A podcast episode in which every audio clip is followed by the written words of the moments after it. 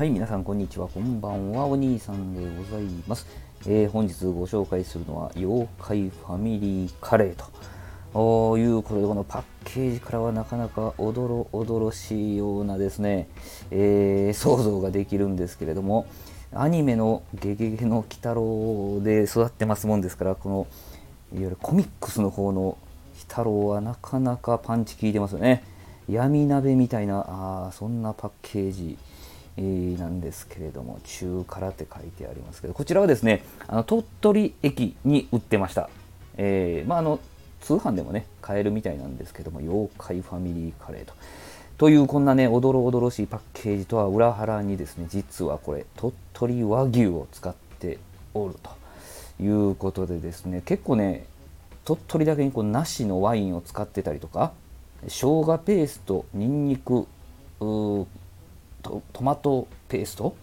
などを使ってなかなか本格的でですね、え実際これ食べてみたんですけどねなかなかね美味しかったです、ね、中辛だけあってねやっぱ大人向けになってるのかな。えー、本当にねえ最近あのなかなかレトルトカレーを買って、えー、こうやって配信したりするんですけどなかなかですねレベル高かったですね。